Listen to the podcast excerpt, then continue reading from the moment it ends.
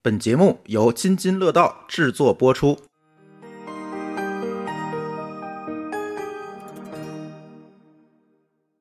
Hello Hello，大家好，我们这里是喜马拉雅的播客全明星八八四八的城市直播活动，我是津津乐道的舒淇，二嗨，位大家好，我是津津乐道的朱峰，又在直播里跟大家见面了。大家好，我是警务端会议东亚观察局的樊一茹，非常高兴跟大家见面。呃，我们现在在上海迪士尼的现场嗯，为什么会说陆家嘴呢？浦东对我来说都一 样，哦，你平哎，时对，不今怎么来、天我们见了好多是吧上海人都这么说，到了浦东好像都一样都。感觉都一样。对对对对，我从来没有想到，我第一次来上海迪士尼是以这种是这么方来的式，对，让对喜马拉雅专门在这边做直播的方式来到这对，边。你是第一次，次来那个迪士尼吗？啊你是不是也第一次来迪士尼？我我我就没来过。对我之前一直想来迪士尼啊，因为我是觉得进入中国这么多年了，这么有名的一个地标，主题乐园，嗯，对啊，其实我是一直有一个想来的这个愿望，但是可惜啊，我还是每次来上海，就是还是有一些时间不够充裕，这个地方稍微有点远，说实在的，嗯。嗯而且是你要玩的话，必须是一整天的时间放在这边。对，你需要提前一天来，然后早上起来以最快的速度冲去他们的那主要个。是起不来，其实你可以买他们的那个，嗯呃会更啊，又贵了，那就更贵了 狠，就是酒店对 对酒先店嘛住。一晚，对吧？对对然后第二天再来玩对这个。我没来过上海的，但是嗯我去过国外的迪士尼比，如说，比如说东京的那个。哎，东迪我也去过，啊，咱俩那去的应该是体验差不你多。们俩去的，肯定是同哎哎，肯定是同一个，他不是咱两个就去同一哦对个，体验，我觉得体验差不多。多。呃，对对，对，你是几几年去的东迪？哦，我应该是一八年左哦右，。那还比较早，我大概比你早 十年，十年零八年，哦因为当时刚去留学嘛，哦，留学的时候去的，然后一八年肯定体验更好嘛。对。然后我是觉得迪士尼让我觉得比较喜欢，就是因为女生可能就从小就会喜欢这些嗯形象，所以我还是比较憧憬想要去的哎。但是我从来没有想过跟珠峰去。对，那我现在问你啊，就是你现在今天虽然来到迪士尼吧，但是今天你必定是没时间好好玩迪士尼的对啊。对对，就是下次如果给你一个机会，就好好玩一次迪士尼，哦你是会选择怎么一种形式，跟谁一起来？我依然可能会选择跟闺蜜一起来对。啊就让老公滚开， 就是哎，你你不需要拎包的吗？ 我 姐自己也可以，因为我是觉得就这种东西的话，这种文化还是需要跟他就是能够读懂他的人一起去玩能。沉浸在里边的。对，就是说你的快乐和你的这种体验感的话，你是需要找一个能够跟你一起开心的人嗯去玩。我觉得老公也可以，但是我不知道你们男生就是对这个东西，就是就还好。嗯就我看米老鼠和唐老鸭的时候，你还没出生呢。啊，对，这是有可能啊，的你。看看，嗯，对。而且，就我们看动画片归看动画片儿对，来主题乐园这个事情，尤其像迪士尼这样的可爱系的主题乐园，嗯其实对于成年男性来说，成有一年点直点男来说，不友好有一点点不太友好的一个哎地方，因为拉不下这个面子来，就沉浸在里面。但你上次不也是也去过？东迪的，对啊就是从那之后就知道迪士尼是对我们不太友好的呀。上次你跟谁去的？就是同学嘛，哦，就男男女女一大不是堆嘛， dating 去的，对不吧？是不是 dating，一群留学生的同学去嘛，嗯，去了之后就那其实觉得还说好，就是混在人群里面，你可对能而且就那个没时候有这么尴而且尬那个了。时候年纪小嘛，对才二十出头，嗯就感觉就是反正玩儿嘛，反正你去日本留学，嗯，那是一个非常知名的一个景点儿。对，因为那个时候国内都没有嘛，连香港好像都还没有有吧？因为东迪算运营的比较好的，迪士尼在美国本土之外的迪士尼里边，东迪算赚钱的。这个我还蛮意外的，嗯因为我一直以为美国本土它是赚钱的，没想对到，是美国在本土是赚钱的，就美国本土以外的迪士尼，啊不它是第一巴黎不是也有嗯嘛？然后什么哪哪儿也有，啊反正就东京迪士尼是赚到钱的。哦，对，当时啊，当然现在不知道那个，我想香港跟香港上海应该应能该也赚可以钱应了该也对可以，应该也对，可以这。我一直觉得上海其实是有潜力能赚到钱的，嗯，因为毕竟全中国这么多人，嗯，然后又是在上海，嗯哎，不是说中国要做第二家迪士尼吗对？疯传，前段时间对吧？哎，对，就各各政个网府红城市要都在对说， PR 啊。 各个城市都在说迪士尼可来视察 了。对对对，前两天那个抖音上就是天津一会儿一会儿又有人说迪士尼的那个总部来天津来视 啊察考。察来了啊，考察来了！啊，啊我们滨海那边有两块地，嗯，然后专门呢就是预留的，然后啊挨着一个海边儿，然后啊你们要建海洋什么乐园什么迪士的尼 C 呢？ 啊，对，哎我们来跟你要东问京问现成的的海是吧？嗯，然后我们这边现成的，因为你嗯看，我又不跟北京的那个别的环球影城什么的直接做竞争，然后嗯天津，然后离别的地方又不远什么的对。然后过两天呢，呃， 武汉，我看到武汉哎人去有武汉了又对，武汉有人说要要来武汉考察，过两天重庆又去考察了，嗯，嗯然后大连也开始 纷纷的就说，哎，我们这边也可以啊啊哈，啊！嗯，所以我们这里边有一个问啊题，就是是好像是说，就是你记得 N 年前，王健林就万达。嗯啊他不是也有万达自己的乐园啊是什么的对，他就说给我多少年时间，我一定要干一干掉个迪中，国的这个迪士尼，而啊而且他说我营收一定会比迪士尼对更对多啊对什么对的对。你看这话说了，算十来年过去了，现在好像还是迪士尼的 IP 的价值是和那种市场的认可度还是嗯最高的，嗯嗯嗯，对吧？这个你们是怎么看？就是 IP 这个东西，我是觉得 IP 它是一个积累的过程，嗯你很难说通过资本的力量去把它催熟，对对吧？我投多少钱，我砸多少，就像播客一样，你知道吗？我投多少钱砸多少钱，我能快速的起来一个头部的播客吗？不能。嗯，其实所有的 IP 也是这个样子对的，你像刚才哎很难刚才的说，我们小时候看看米老鼠唐老鸭，黑而且白的，而且长大的甚至对吧在美国，嗯像我们的父职辈的人的小时候，也都在看，也在看这个，对啊，是是对，就前两天演那个《超级马里奥大电影》的嗯。时嗯候嗯，嗯，我在想说，我们的童年嗯是玩那个出来的，对对吧？但是对现在已经都这么多年过去了，对为什么这个电影还能再出来，对，还能再卖？到底有没有人其实还是在玩它？有，其实是有对的。嗯我后来就发现，就是对任天堂，它是哪个是是是环球影城还是迪士尼？都在东京那边也也开了一个，它是那个环球吧？它环是球环环球有一个环球因任天堂的为园因为是这样的园，日本环球的运营方它有自己的自主性的，嗯它不是完全受美国那个呃就是环球的一个完全掌控，啊嗯他那个日本环球的掌舵人，他就非常有前瞻性，就是一定要把哈利波特给建起来，然后一定要跟任天堂，因为任天堂日本公司嘛，嗯对它的 IP 对非常强，他就说一定要帮任天堂这种非常强的 IP 方合作，嗯然后在那个环球影城那边做一个任天堂主题的一个什么什么东西，哦，所以说他们这样就把任天堂就建起来了，嗯对吧对？对但对后来他其实，在 L A 的那家好像是嗯也、也都开了他对，们因这个，为像任天堂这种公司，它本来是游戏公司，是的，对它的 IP 他不可能去做一有个的时主题乐园撑不住的嘛，对候，对对对，其实它这也挺好玩的，就是说它这个跟本土化的这个 IP 结合，嗯然后去做这一个特别的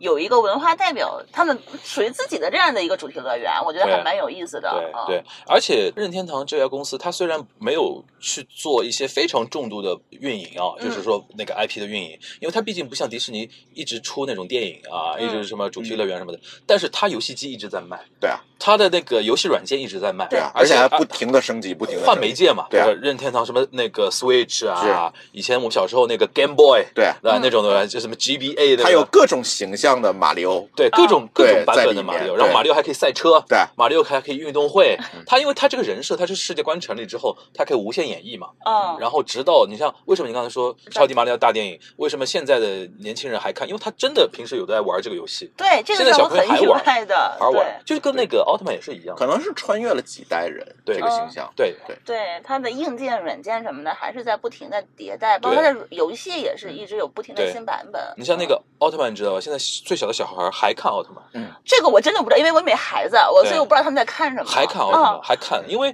他这种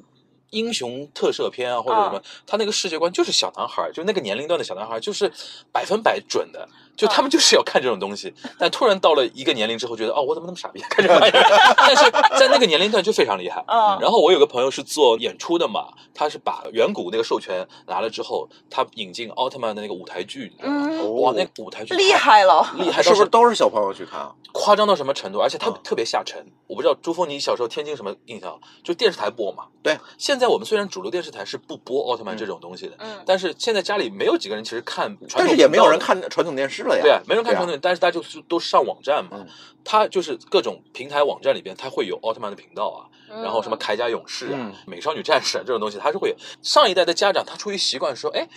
我我小时小时候候看看过的这什么玩意儿，这玩意哎儿应该还对对可以对给我给我儿子看或者给我女嗯儿看那种东西。然后他们是通过互联网端。网站看到新了之后，然后再去下沉消费，去做到线下到线下，它能下沉到四线城市。哇，我那个朋友做一个巡演啊，他整个中国区的那个版权，他做巡演。我说你怎么能到那种什么可能此生我都不会去的那些很就是小乡很小村地的那吧名方种地字方的他卖那出种对去票，对，吧？然后那个啊地方可能剧场也就整个城市可能小城镇也就这么一个剧场，嗯嗯嗯，然后他给我看那种他现场的那种做的乌泱泱都是人，哦，觉得都这小孩个儿这个确实是我觉得还蛮惊讶的，嗯就是一般情况下我们会觉得去大城市、一线城市对才有自己的受众。对像现在的话呢，就也回归到我们这个主题，就是说，其实互联网的出现对和互联科网技的互出联网现对互联，网让这些文化已经传播到了我们认为他去更远的地方，然后嗯更深的地方。对，更下沉。嗯，对，这个是其实是之前我们从来没有觉得自就是能够想到的这个嗯其实点。最简单一个点，就是因为我们的移动的那个就是智能手机，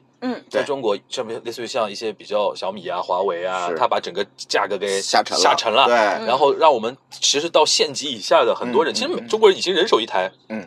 甚至都不止一台吧，对，一点几台是那个智能手机。但是你看用带娃的，嗯你在你有时候在外面吃饭，你看那种带娃的，就父母发一个偷懒一点手机啊，偷懒一点就难弄了，发一个手手机机一扔，对，啊然后把你节目摁好，就是不啊然奥特曼就是放在那边看吧。我跟你那说种感觉，我们家有一个 Switch，、嗯是我从来不用的。嗯我从日本代购回来以后就放在那边，唯一每年会用到的时候就是小朋过友年嗯来我过家，来我 家，然后我们家没有玩具，我就会扔给他一台这个。哎，然后呢能管一下午，嗯啊，对，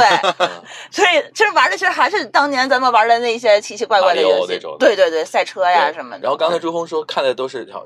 不光都是小孩儿，而且夸张到什么程度啊？他这种演出有个什么好处啊？一张票带动三张票，为什么是啊他一个小孩儿需要去陪你来，呀爸妈必须哦陪着，或者要么爸妈陪，要么爷爷奶奶陪，爷爷奶奶对要么姥姥姥爷是陪是是。是甚然至后一家六口人，对，一有的起一一起啊一起来，然后最好玩的就是我，他给我看一个画面，嗯就是他中间不是有奥特曼跟怪兽打吗？嗯，一开始打的那个地方，然后所有小孩冲台，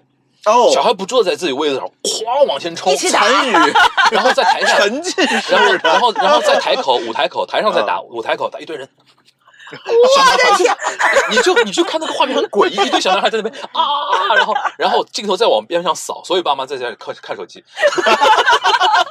也无所谓你们在干嘛，反正就是这一个半小时他就来遛娃，对啊，对那种啊，那种感觉特好玩。就我想到一个这个点，嗯就现在在天津有一些的电影院是专门有亲子厅。嗯，我一开始我不理解什么叫亲子子厅厅，就我以为跟情侣厅差不啊多，就是有一一个个片大儿地让小孩儿在那儿对，玩儿，它是在嗯 观众区跟迷幕区中间有一块池池子，里头嗯放满了它那个就是可以玩的那些设备。嗯海洋球啊之类的，玩意儿就给哦，我孩子扔看完进去惊。呆 了，啊嗯就带小孩去看电影什么的。但是那种他不吵吗？就爸妈也无所谓，就爸妈也不是来看电影的，，哎，这样的话也就是把那个想不吵的这些观众过对滤掉了，对对吧？他也不会去。就是这对吧样，我觉得也还嗯好，就孩子也开心，我也开心。哎，对因为如果让小孩子在电影院里头一坐两三个小时，太真的轻是松了很难。嗯就太好了，能解对对决能解对决这个问题，大家觉得太好了。对，所以说还是回到 IP 那个东西，嗯你像奥特曼也好啊，迪士尼乐园也好嗯啊，马里奥也好啊，嗯几乎都是几十年的，对甚至对上百年的 IP 的一个东对西。它对这个对就是 IP 就感觉它是有一个复利效应的，对你们有没有感觉到？对对对，对就是一代一代的，甚至是口耳相传传下去。我们小时候看电视台，甚至小时候开始看漫画，对吧？嗯，然后看电视台播的，然后现在小朋友就从互联网上发现。而在这里特别有意思一点，我我现在是发现了，随着互联网的普及，这个信息的传播的效率也提高了。嗯，我曾经跟老高聊过这个话题，当时我跟他聊到是《恐龙特级克赛号》嗯啊，知道这这个片子吗？小时候都在看我的那的个。妈呀！对，然后我跟老高说你是什么时候开始看的？他说我初中的时候看的。我说我小学时候看的，嗯对因为他因为他比你有地区差，哦，他对这对个对片哦子一层一是层的下发到呃从呃中心城市到二级城市、三级城市，它是有一个分发的一个过程过程的。还有一个嗯波及，对，但是现在互联网不存在这个问题了，你瞬间嗯大家就都看到了。对对，嗯，你比如说那个《孤勇者》那首歌，嗯对呀，全国那小瞬朋友都会间唱，啊，一夜之间小朋友们都都会唱了。唱。对，嗯原来比如说原来像我们小时候流行歌曲，嗯，尤其港台那种流行流行嗯乐手，他到大陆来做那种唱片的宣传，嗯，首先首先肯定要跑北京、上海、广州的那个电台台打天榜天包括啊天津，对嗯就打榜上那种非常强势的音乐节目，嗯，嗯，然后他就要放。然后，但是像那种情况下，因为电台是一个地域性的一个是媒体，对而且那个时候全是全也没有全国性的网络对 network 那对种东西对，对就是它只能覆盖几个重要的消费的大城市的那些电台。嗯然后等这些地方都有了之后，它会往下二下线、传播二线对、三线对对继续去跑。嗯现在没有这种情况，反正就是只要周杰伦一说我发一个电子专辑， 全世界人民都知道，对然后就守着去买。哎，这这个其实我也是最近这两年我嗯发现，我不知道是不是因为我最近太就是上了年纪以后，可能就很少去关注嗯这些歌手们的这些事情。但是我小的时候就是经常去逛唱片店、啊，哎，唱片公司，对嗯吧？去买盘、买对磁对带什对对么对的，对他们会一个歌手就一年就会发一张或者两张专辑。对但是就是最近大家还发这种单集类的这种音乐的专辑类似的这种东西吗？还是这说个他们只是算单曲了？哦这个你如果说音嗯乐，其实很很有意思的一个点，也是我们中国其实现在技术啊比较发展比较快，然后年轻超人前了，对，哦一是这个，第二个呢，还有一个年轻人的消费观念，还有一个就是怎么说呢？因为原来我们年小时候，其实盗版很问题很猖獗的嘛，对啊是是对啊基是，本你也不知道你买来的这是真的是正版还是盗版，你完全不知道。所以说我们在中国大陆地区，就是说消费音乐这个行为本身，嗯就是传统的那种买 CD 啊、嗯买歌啊那种行为，嗯它这个一直没有培养起来这个市场。嗯，所以说，在中国大陆，就是说你要消费音乐，最简单一件事情，你上音乐节，嗯，卖票嘛，嗯对吧啊用？这种方式来支付这个对，支费付。用然后比嗯如说你还有就是商务代言，你如果红了之后，嗯上各种综艺节目啊这种东西，对嗯就是音乐人靠这种东西来养自己。但是你倒过来看一些传统国家，比如说我我因为留学日本比较知道嗯，日本还是一个 CD 卖的很好的国家，但是你你都在难以国想象，在国内的话，在中国没人我可买 CD 能，啊，我已经没有地方可以播它了， 对对好了，对。我都 download 对了就好了但啊。但是你知道，在日本就是或者说是很多很多欧洲国家或者什么，是那人家还在买嗯 CD 嗯啊，但是或他者不会在线去消费这些流媒体吗？在线他也消费，但是嗯他比如说他这种又跟那种呃，就是流行音乐产业有挂钩了。嗯很多音乐公司，他现在他会觉得说，别的渠道的一些资源他没站住，嗯资源位没站住。嗯比如说他没有一些平台，比如说像苹果的话，它就比如 i 呃 iTunes。嗯，iTunes 对啊 iTunes- ，Apple Music 嗯 iTunes 它跟呃，就比如比如苹果，它跟所有的呃原来那种唱片公司，它签一些签一些协定，我有对分成的那去种买东版西权啊，，但是日本很多，比如说它的一些传统的一些唱片公司的权益，它都是习惯跟什么电视台、电台绑定的，而且日本可能没有那种互联网的平台呃我觉得去是做这么一件事情。有没有可能是日本人的问题？他们还是比较偏于保守我觉和得传，我觉得传统它是前信息时代的那一套做的太完善了，对，他还保留下来了这所以个，说他没有动力去改它它的嗯利益固化，啊。对，它的利益结构完全固化，而且它的利益结构不打开，就是新的，比如说互联网企业没法介入到这个利益对这对份对，去，但是它本土化也很严那只重，能大家对各就玩像各玩各的，就像在海外，电子支付永远没有办法真正的普及是一样的，因对为信用卡公司的因为银这行套它网生已站态经有了，已对经吧做得渗很透好下了去因为了信用卡，你像香港都是这样的，是啊，嗯那你个还要掏出来信用八卡八达通那啊，种对的，做对做的对特别好。然后日本也是，它的所有 ATM 网点、便利店的网点都可以取钱，嗯他会觉得说，我为什么要电子支付？对我为什么要？要改变它？对对但是所以说，我们国内可能就像刚才那个唱片行业，它这就种它方式原来就做的不好，不好，我们就有方新式的去颠覆对它。新的技嗯术一来之后，马上颠覆嗯，对就是我们这这点就非常有。对，就所以建说立我了们新的这个那种养消费习成了惯。在嗯线听音乐、在线去购买歌曲的这样的一个意识，对包括电子支付这个普及，我觉得它也推广了这样的一个进程。对对嗯对对，你像电子支付，前两天我还跟人家聊到说，金融这一块儿，嗯就是你比如说像日本是是这两年才开始进行一个所谓电子支付市场的一个重新再整合，嗯就软银，就嗯孙正义那家公司 Soft- SoftBank，因为嗯，他手里有 Yahoo Japan，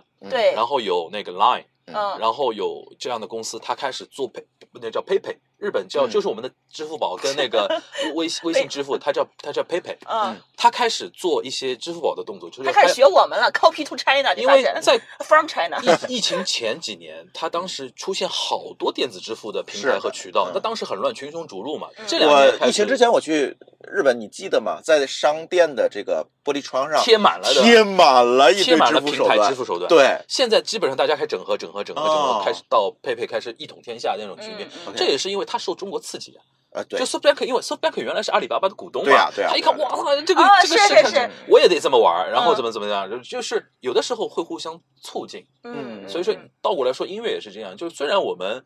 因为原来你知道。最典型一个例子，因为原来我做过一段时间二次元的演出，因为我有留日回来， 在中国现在日本的那个 contents 就嗯 IP 的一个演出，势必是跟二次元挂钩，对的，嗯游戏挂钩跟动漫挂钩。然后当时我跟他们日本人很刚开始合作的时候，他们还有一些不太适应的地方，就是说，比如说他们不愿意跟 B 站合作，B 站在他们眼中啊，就几年前啊，好几年前、嗯啊 b 站在他们眼中就是一个抄袭 Nico Nico 的一个网站，哦，就弹幕啊这条东西，因为日本有个网站叫哦对 Nico 对 Nico，Nico 对对哦 Nico 就是。国内 A 站、B 站的呃那个老祖宗老祖宗对对，A 站、B 站都是基本上基本上都学他的。嗯但我们这边不是 A 站不行了，不是留下 B 站嘛？B 站那个时候开始做了很多一些东西想，想要介入到内容的生产啊，或者对说把日本的一些歌手请嗯过来做节目啊什么的，呃，做演出啊什么的。然后日本日本人一开始很不适应，因为他们说你你们抄我们那么多年，嗯也没给过钱，然后怎么怎么 样。后来我经常说服他们，我说。啊我我说我们当时那个盗版啊，各种各样的，但你有个好处啊，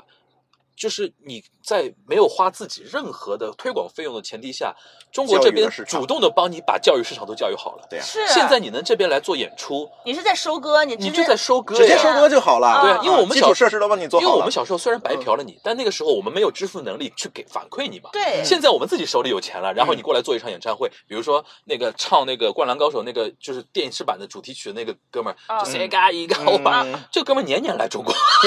啊 为什他么的你年年能来他中的国？他的歌反正是特别受欢迎，对，为什么你能年年来中国？因为我们小时候看了太多这个东西了。对我们都可以合就唱情，的我。们就现在开始给情怀砸钱了。啊，日本对被我说服了，好像是这么回事。哎，你确实是，我现在觉得我们小的时候看过很多盗版电影、嗯盗版的对音乐、盗版的书。我现在比如说有了迪士尼，有了环球影城这样的一个线下的这个娱乐项目，嗯我开始为我之前的对其这实个盗补版那去张买门单。票，就补补票那嘛张就补电对影票，比如说对买买周边也是，我去对为了之前的这些东西，我去为它去买单。嗯对所你以像就嗯，你说，你像那个我们上一次去华纳影城，嗯，对你会发现到里面都是那些美剧的周边，对，那些美剧的拍摄场地，嗯你真正的能到当地去看到当时你最喜欢的像《生活大爆炸》《老友记》是在这个棚里拍的，嗯当时啥啥时候去的？疫情前疫情前，我们回来就疫情了，一在九在美年一九年美国哪里啊？ L A 的 L A 的 LA 那个华纳影对哇，城，那个很赞，对啊对，当时正好是《生活大爆炸》刚刚拍完。嗯最后一集它最后一的集这些道具刚刚撤下来，然后你都能看到那个场景，还能坐在那我坐个我坐在烧的那个沙发的那个地方，他的专属宝座让我坐了一下，拍个照照片。对。 OK，像这种，我就说我们来是什么目的？第一，我们是朝圣来的朝圣；来第二，就是补这张盗版美剧的票来的， 对吧？所以买了好多周边。嗯，是这样的，是这样的，嗯就是说这这么一说之后，很多日本那边的版权方他也能理解一件点，嗯就是。很多东西，你如果一开始就把所谓的版权壁垒竖得高高的，其实嗯对于你的推广来说是很不占优势对，的。是受限的，很不占优势。你比如嗯说，我他最近日本人也被韩国人卷到，因为韩流推广的全世界都很好嘛。是嗯日本人就说韩韩国韩国为什么能做的那么好？我们日本的很多那种动漫为什么做做不好？我说韩国是国家行为，就是他国家在后面推动，而且还啊有一点，他不在乎你盗版我，他会觉得说你先我是用文化嗯输出，对你先让你的国民通过很低的门你先槛。认识我，知了道解我，总有一喜天，欢我，总有一天 你们有钱了，或者总有一天你赚到钱了，你会成补年了这之张后票来，的你会来补这个票的。是的，是的，嗯这个东西就是一个非常成熟的一种眼光吧，嗯就是嗯这个，我觉得也是有有这个情况在的。我觉得迪士嗯尼尤其是这样，我们小时候买太多盗版玩具啊，对啊或者说怎么对样，就没有吧？当时你也买不到正版，嗯，对。现在大家有支付能力高了之后，很多人会觉得说不屑的去买盗版的那是的嗯种东西，对啊反而会去更维护那种东西。对其实我现在还发现一个问题，就是现在啊、也可能是 他们有想围绕这个 IP 去打造一个非常，嗯就是一个立体的一个形象，所以很多电影，嗯然后很多的这些这个这个电动画片儿都开始拍成连续剧，啊，啊你觉得它有没有可能，它其实就是为了这个以后再去怎么延展这个 IP，然后走到线下，让大家嗯去买周边，然后去做一个非常长远的一个布局。嗯，我觉得最典型的就啊是超英电影嘛，对嗯对啊，其实上次有一次我们在那个上海这边做观影会的时候，那个金花儿有来过聊《银河护卫队三》，啊，然后我们在北京不是还做过蜘蛛侠。蜘蛛蜘蛛侠什么的，对当时其实就聊过这当个。时就我提到这个问题对当嘛，时就为什么呢？电影都拍成连续剧了，嗯对啊，咱们再探讨一下这个话题。你到现在就是我我那仍然受不了这这对件事情。就是对我那天就跟朱峰说嘛，就是那天我记得是我回应是了你你对的一个说法，，对，就是电影在某些人眼中，它是一个就是下班休闲找乐儿的嗯这种，就像我一样休闲对吧休闲产品嗯。但是现在对于很多一些人来说，尤其对于一些粉丝向的一些人嗯来说，它是他常年追的一个 IP 的一个周边产品。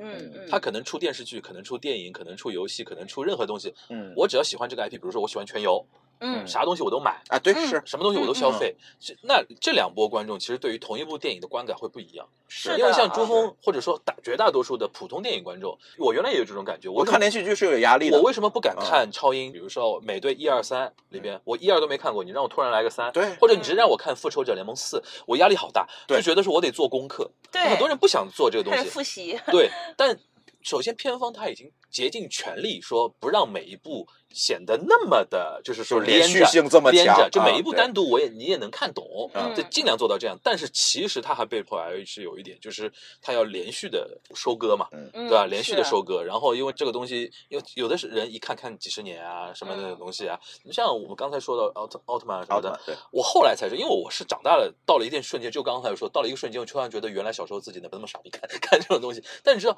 我身边有一些朋友就喜欢奥特曼的人啊，我后面跟他们聊了才知道，这个故事线是连着的。哦，是吗你？得你得还得看嗯奥特曼好像还有奥特不曼同的这个对的版本啊呢，还有它时代就叫啊昭和期跟平成期，因为奥特曼中间停了一段时间，然后平成的奥特曼的风格跟昭和完全不一样了。啊，而且角色之间互相还是有联系的，我都惊呆了。我说奥特曼也有宇宙，就是他就营造一种特别强大的 IP 宇宙给你嘛，嗯嗯就是你在里边就不能自拔，完完全全沉浸在里边，一直消费，一直消费，一直消费。对，现在就主打宇宙这个概念。就前两天我们去那个环球影城看那个靴猫，嗯，穿靴子的猫，嗯它其实是怪物史莱克宇宙里对的对对单对独出来的一只小小配衍生角，衍生剧对嘛衍生剧。嗯然后之前呢，就是开始就是拍第一部电影的时候呢，也是十几年了。对，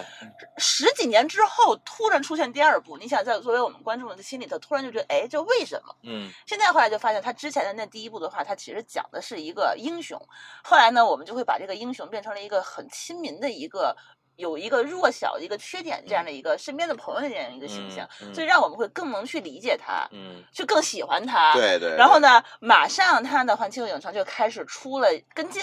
就是比如说有对？就是一他那个些游行里面就已经有那个薛猫的形象了，对，然后周边就开始卖。对所以说这哦，我想现在我理解了，现在我们这些导演嗯那么多年之后要翻重新拍起而来。而且我因为跟金花聊得多之后，我逐渐有一种感受，就是对于很多，比如说像呃环球啊，嗯比如说像漫威啊，比如像迪士尼啊，他们有所谓的库嘛，IP 库，有一个点其实也感觉就是说，因为这些内容公司时代逼迫它一直要出新的内容，对，嗯它所以说它必须得搞创作嘛。然后比如说它为什么找到猫啊什么的，就是嗯那个穿靴子的猫啊什么的。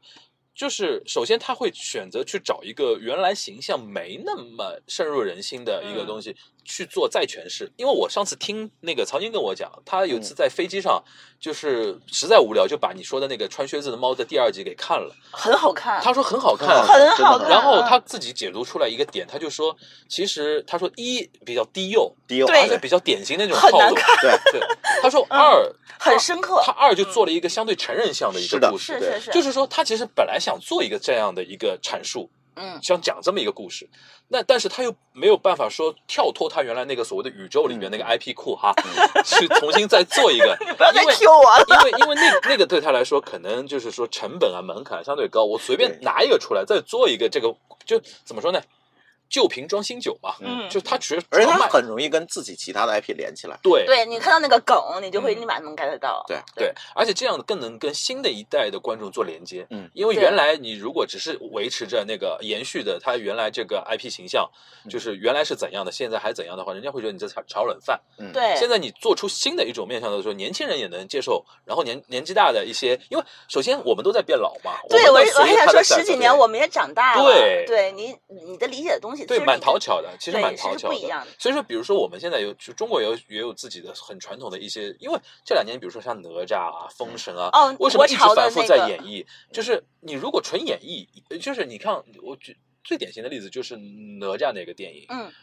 就是我之前一点不看好它。因为原来我自己不是投对影投影院，就是特别敏感嘛，就是一直开看什么那个预告片啊什么，就看它成色。我记得我当时看那个哪吒那个魔童降世的时候，那个预告片，我说什么玩意儿这是？嗯，这怎么画那么难看？那怎么能火嘛？但是我是提前看了他点映之后，我说哇，这这个不得了，因为他那个故事的讲法就跟传统的那种什么呃哪哪吒闹海啊那种东西完全不一样。哦，哪吒就是现代人，就是现代的小朋友完全就是我命由我不由天嘛、啊那套东西，对我觉得这是现代的年轻人会能 get 到的那种点。爆哭出来。对啊，所以说现在很多人就一直说，是不是意味着就之前有这种讨论嘛，说到 IP 是不是一直炒冷饭就可以？比如说反复炒什么孙悟空啊、西游记啊，或者说什么那种，比如说像许仙、嗯对白蛇这种对东西，啊啊啊反反复炒嘛。但是你去看成功的，永远是你说出新的故事，嗯，你传达新的一些。呃，观点出来，或者说一些新的一种理念传达给对观众对，对跟现代人有结合，这才会成功。对我觉得这是我对现在最大的一个观察。而且这个新，我觉得咱又聊回这个文化和技术的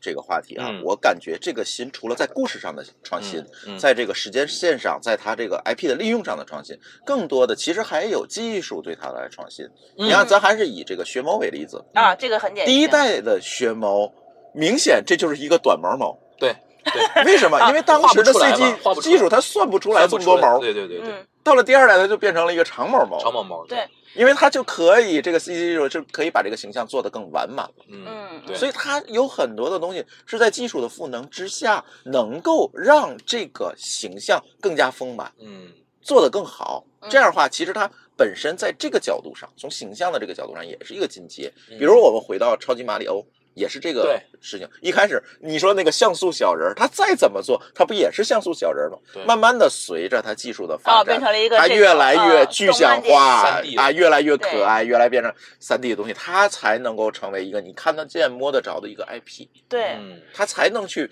进一步的把它这个市场打出来。对，而对且他现在的话也已经不是说只讲究做得好，或者做嗯得像，或者是这种技术怎样，他已经开始追求做得越快，哎，又快又好。嗯，比嗯如现在有很多那个技术，就动漫的技术，它也在发展嘛。嗯比如新出了一个叫什么“三炫二”这个技术，你像最近这两年有好多电影其实都在在利用这一直个用技这个术东灌西篮高手嘛，灌篮高手就是典型的那样啊嘛呃，对，其实薛猫也在用。嗯其实我当时第一次知道三选二这个技术的话，也是从薛猫那边，当时是现场点映里，下面有一个学者吧，专嗯专门说这个东西，他其实就是为了要快速的能够把这个动画这个效果做出来。嗯包括《灌篮高手》，你说《灌篮高手》的话，我们小的时候，你现在前两天我刚去回放了一下，我们小的时候看得下看去吗的？看看不不去。我说老实话，我看了那太个电影版之后，再粗让我糙了看 TV 版，对我觉得对不行了。但是你当时的时候，其实你是不意识到它这么难看因为的。当时我们能看到的东西也就这这样，也就是这个意思，嗯就是说它可能已经是非常非常先进的一个动画。那你现在回过去再来看，它好像确看那实人是只有嘴在动，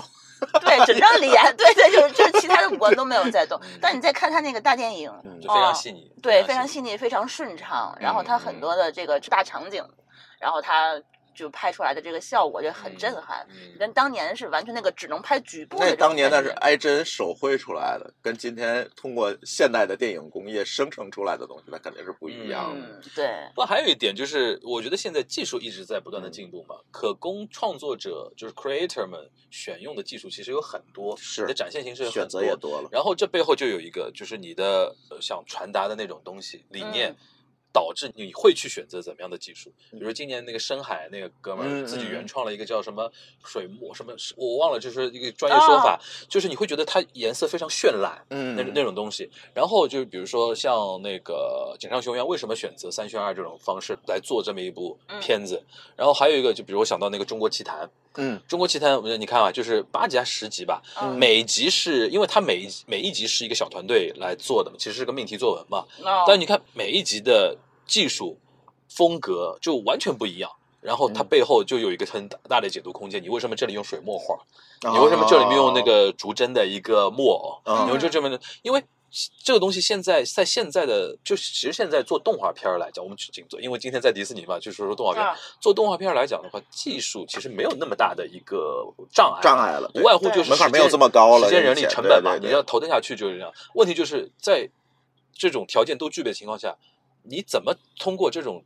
技术来诠释你的理念，对，这是更重要的，对而且我而不是觉得说什么怎么贵怎么来。哎，对，而对且现在动画片儿的话，它跟真正去拍摄还是不太一样，就有一些场景拍摄起来就是很难的。嗯但是动画片，因为你是画出来哎的，对，你是从你是从零开始创作的话，它其实很多的效果，嗯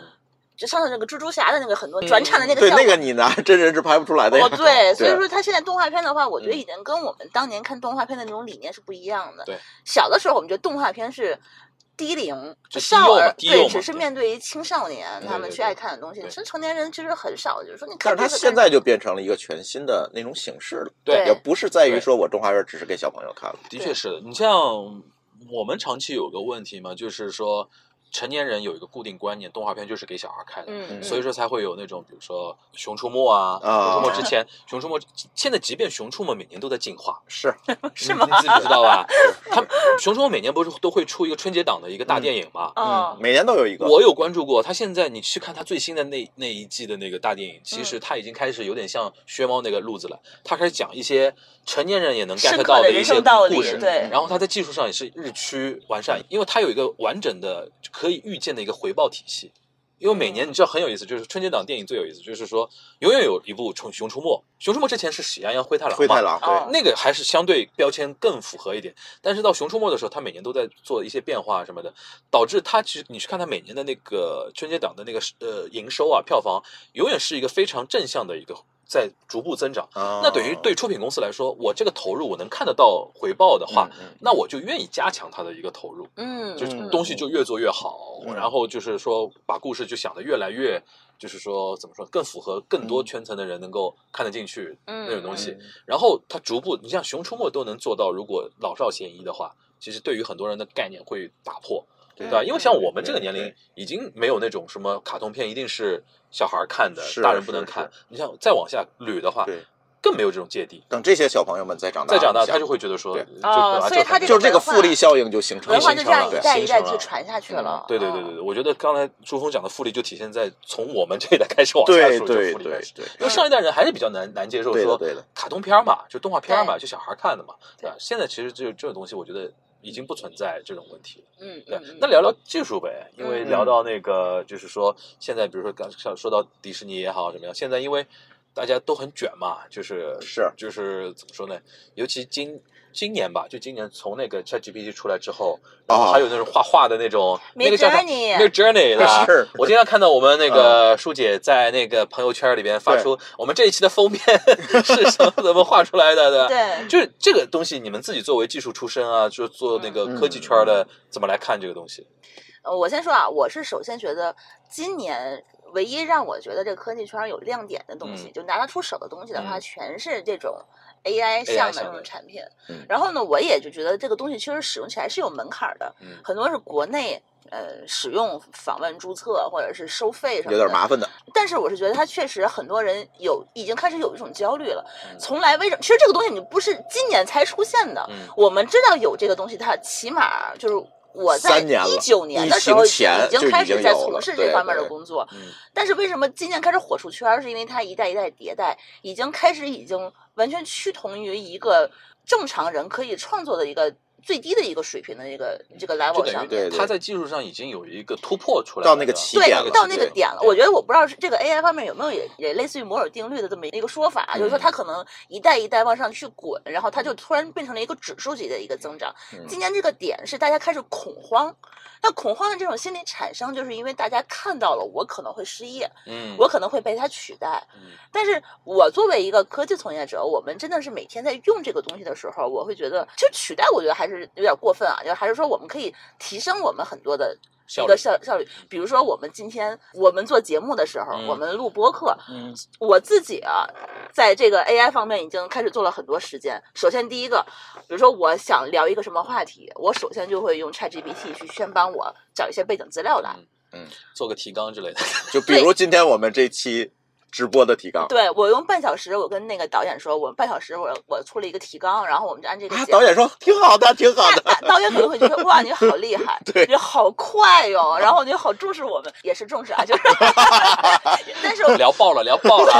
但其实你确实是出来了以后，嗯你会知道说哦，我大概这它个能给你方向思是路帮你去对嗯梳理出来，然后我还会用它去帮我取标题。嗯，有的时候呢，我们这期节目录完了以后，我把所有逐字稿儿然后整理出来，然后你帮我去想说，你围绕这个整个的内容，你去帮我想要一个什么样风格的标题，嗯它就会帮你列十个、二十个，你自己去嗯选。嗯然后呢，我还会让他帮我提炼金句和你这个中心思想，嗯包括我们三个人，每一个人在这里面，比如说你说了什么文化类的观点嗯，它是一些科技类的观点，它是可以去帮你直接分类整理出来的。嗯比如说你想把这个内容整理成文字嗯，或者是短视频，或者是一些其他的可以更利于传播的人一个方 式。嗯，现在 AI 都可以去帮你 做到就这是一它步。可以在既有内容上去做再加工和二次传播的这种辅助，对不？对对嗯，但是你这个内容是谁创作的？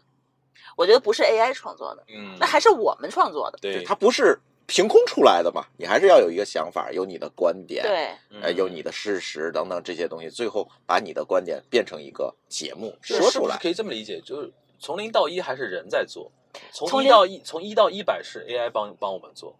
啊，我觉得反过来了，反过来啊，就是从一到十是他在做，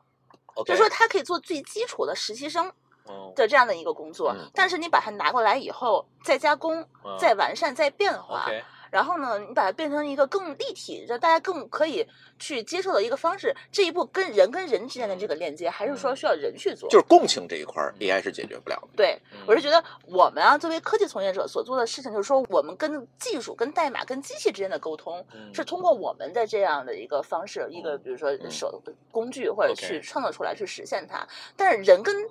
机器之间的沟通，并不是每个人都这么顺畅。嗯那这一部分的话，其实还是出现在这个人的这个节点上，我们去做了一个翻译的工作，嗯所以把人跟人之间的这种这种信息再去传达给机器，让它去嗯再去美化、去完善它。嗯但这一部分指令其实还是我们去做的。所以说，对昨天我看到一个呃日本的一个企业家，他也算科技行业的嘛，他就在接受采访的时候，他说，取代人的工作的取代人的工作不是 AI 本身，嗯，而是那些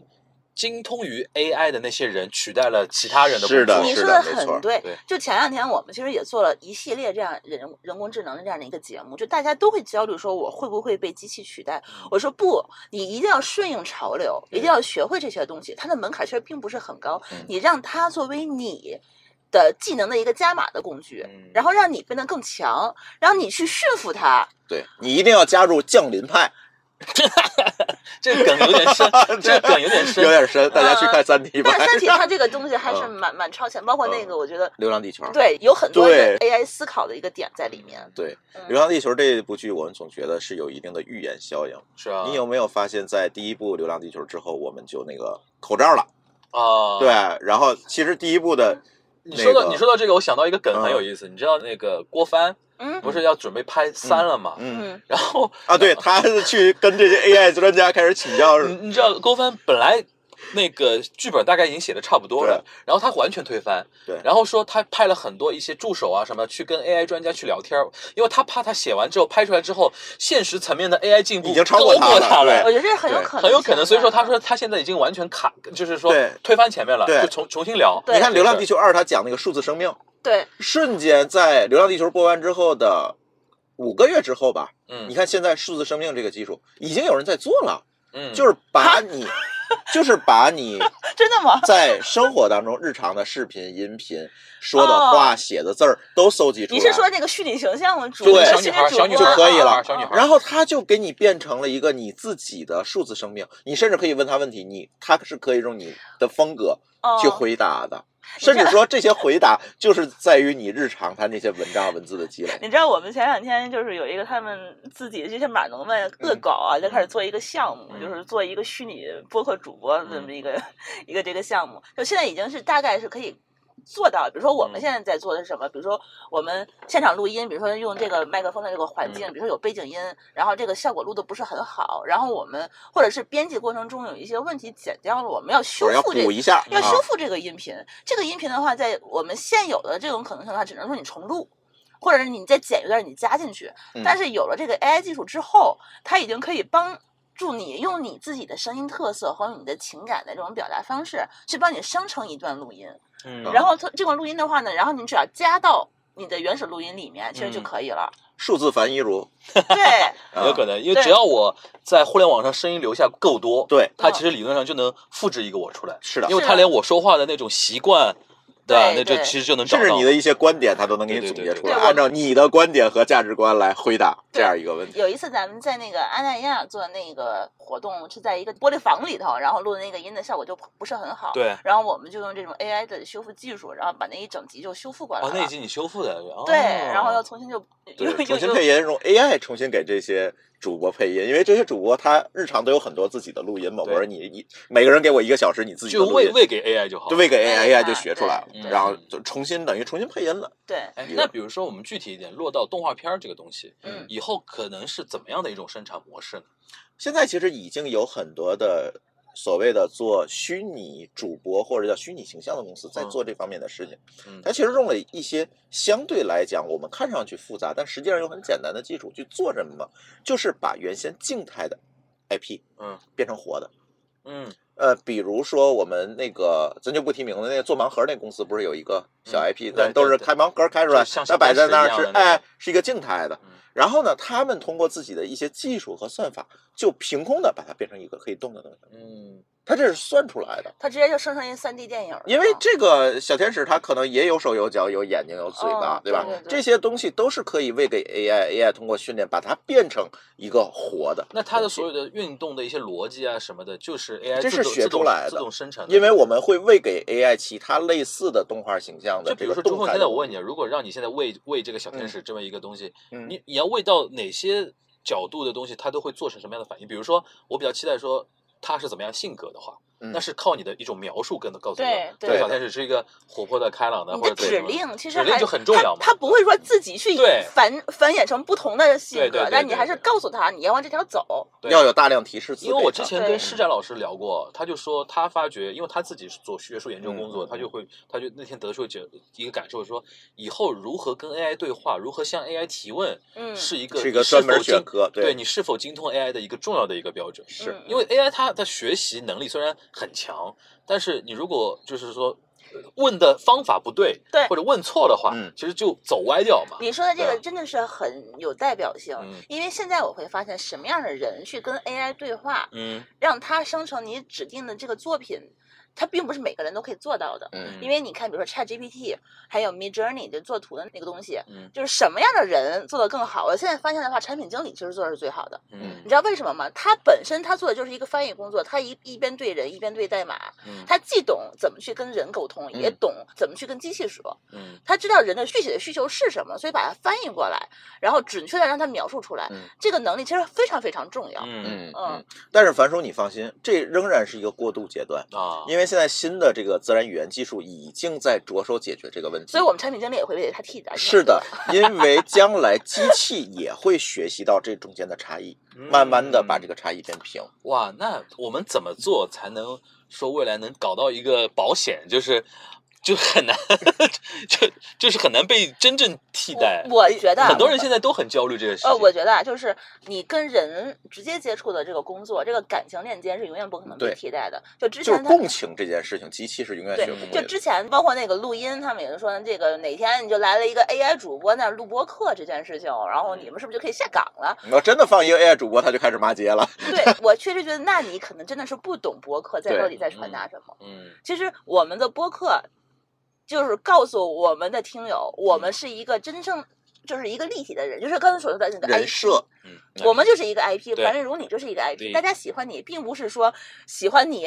听的这些就是专业的知识什么的。我觉得樊振如你只要录什么，大家都会爱听，嗯，就是因为大家喜欢的是你这个人，你在这儿逼逼说什么，大家都会想听。对，所以说，大家喜欢的是你这样一个感情的流露。嗯，和你的一个你的态度嗯和你的观点，但就这种东西的话，AI 是不会自己生成的，嗯是有一个人告诉他才可以。那也就是说，那些资讯类的节目反而就是最容哎易被对替代。对，是事的实性报道这些东西，对完，你完全看全你们就做是媒体的人就很能明白嗯哪个是观点，哪个是事实。对对对对对，事实的话，现在已经大部分被 AI 产就是替代的差不多了。比如说你一场球踢完了以后，一秒钟给你算成一篇对稿子，对他来说抓取太简单了嘛。对对啊对对对，而且现在比如说在球场里面也有大量的动作捕捉的这哦种设备，它已经把原始数据采集上来了。嗯 AI 只需要把这些原始数据学到手，然后用它以前学到的这些人类写出来的足球报道的这个嗯文章的语势，嗯把它直接写出来就好了。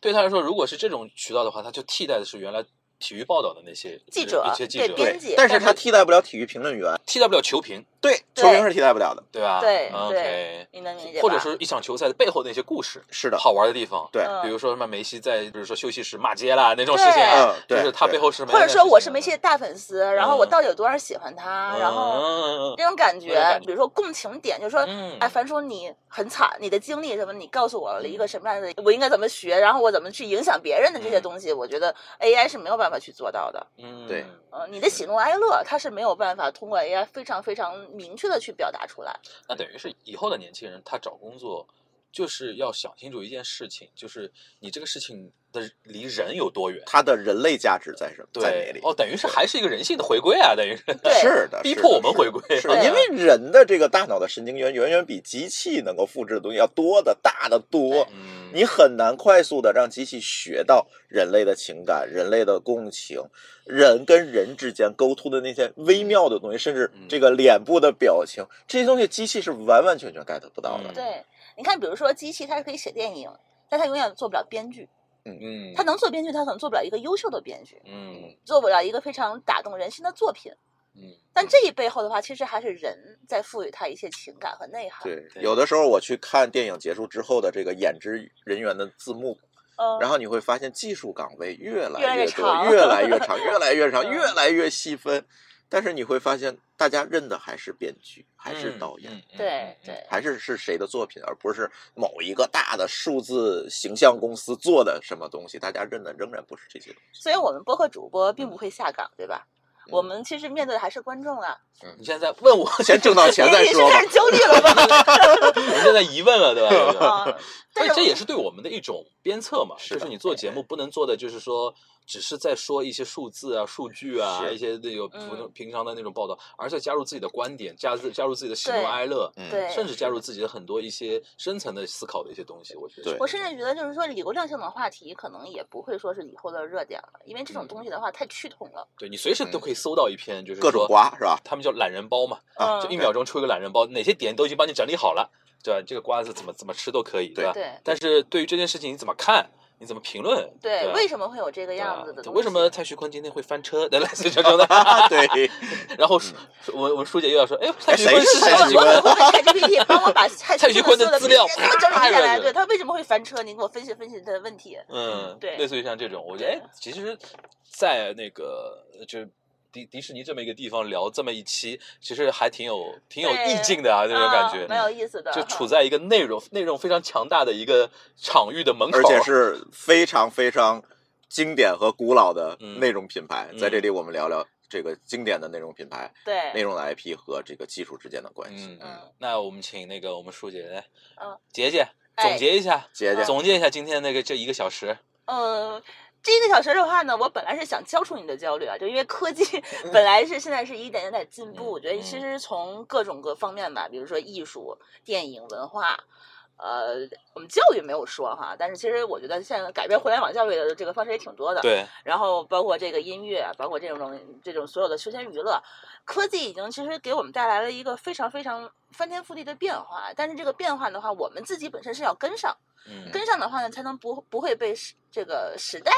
呃所落后在后面。嗯，然后朱老师，但是同时，大家一定要了解到技术的能力边界在哪里。嗯，你只要知道这个技术的边界在哪，你就知道你在哪个点上不会被淘汰。对嗯呃，对于我作为一个文科生来讲的话，我有消除你的焦虑吗？这种他其实不太焦虑，我其实觉没得嗯有那么，我我其实这段时间跟很多人试图在对话，我跟几乎跟所有的我觉得某个领域里嗯边一些、呃，我觉得有意思的人在聊天的时候，我都试图把话题引向 AI 这个话题，因为我觉得哦这个东西是会影响无远弗届嘛，哎任何行业有以后它都会去颠覆的。嗯那我就想知道说，现在在某些具体行业里边。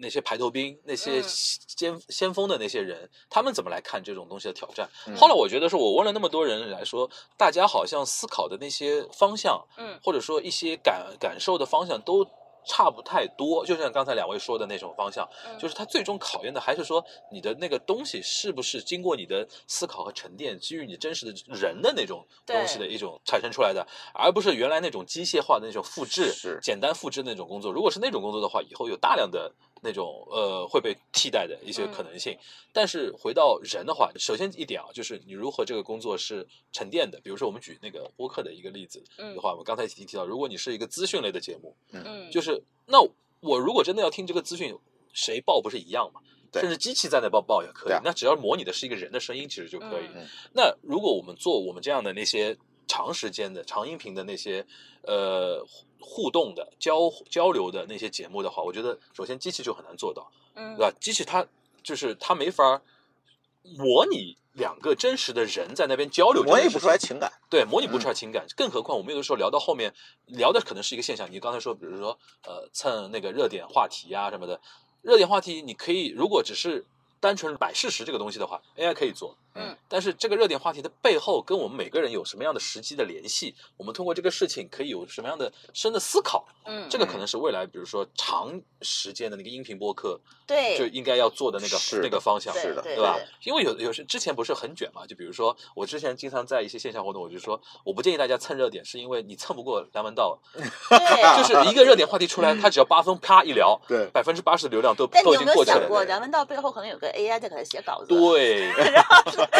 但是这就是梁文道老师的一个挑战了。嗯未来他如果甘于说，我只是要我现在这个东西，就是我不不再做深的嗯思考，或者那也是可以的。哎，但是对我现在想到一个做法，就是说我们可能通过 AI，每个人都可以成为梁文道。对，这个是怎么做？比如说啊，一个热点出来，我们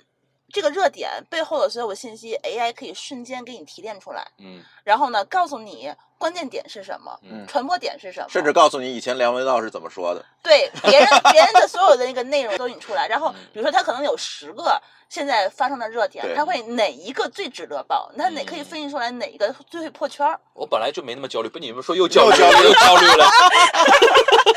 那你觉得在这种情况下，怎么样才能做下去呢？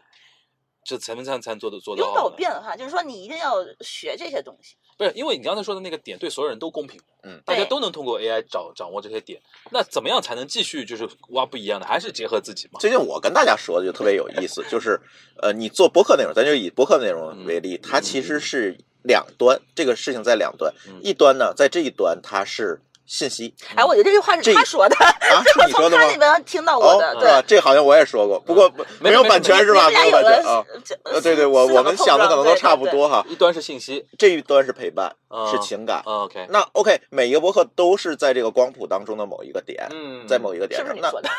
是你说的吗？不重要，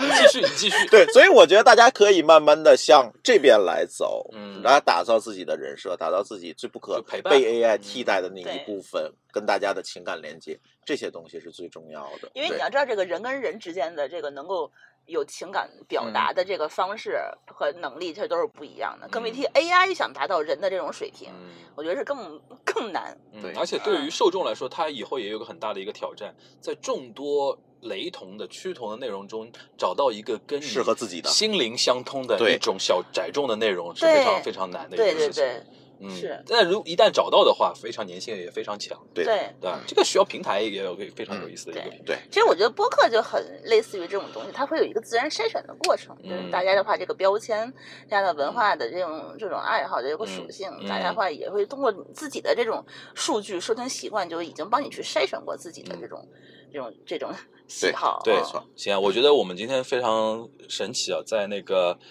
迪士尼门口嗯聊这么一个话题。然后我希望说，听到这一段的分享之后，大家除了对于那个 IP 内容有一个认知之外，啊还是要对于未来就是内容跟技术对跟人哎，啊，我的一种互动关系，嗯还是要有一个非常，我觉得先要思考一下这个事情，不能这是一个我觉跨得你界的一个文化的一个最解决我焦虑的就是说，大家不要害怕这个东西，拒绝这个东西，对而是对要要去接受要融入它要做降临派的。对，要做这个，没错 儿，嗯，嗯，嗯，好，那我们这次直播就到这里吧，我们拜拜。拜拜拜拜。本节目是我们参与喜马拉雅播客全明星八八四八城市漫游直播活动的视频转音频的播客节目。大家呢可以在津津乐道播客的视频号和 B 站的津津乐道播客的账号上收看本期节目的视频版本。同时呢，也欢迎大家对我们接下来的视频和直播的节目提出更多的意见和建议。我们也准备在后续的时间里面呢，和平台还有我们的主播们啊，多试一试视频直播的方式，来给大家提供更多更好的内容。感谢您收听本期节目。本期播客节目由津津乐道制作播出。你也可以在我们的官网 dao 点 fm 找到我们的更多内容作品。如果您喜欢我们的节目，欢迎在微信、微博、朋友圈等社交媒体转发分享。您的分享对我们而言十分重要。如果您希望与我们互动，可以关注我们的微信公众号“津津乐道播客”，天津的津，欢乐的乐，道路的道。在关注后按提示操作，即可加入我们的听友社群。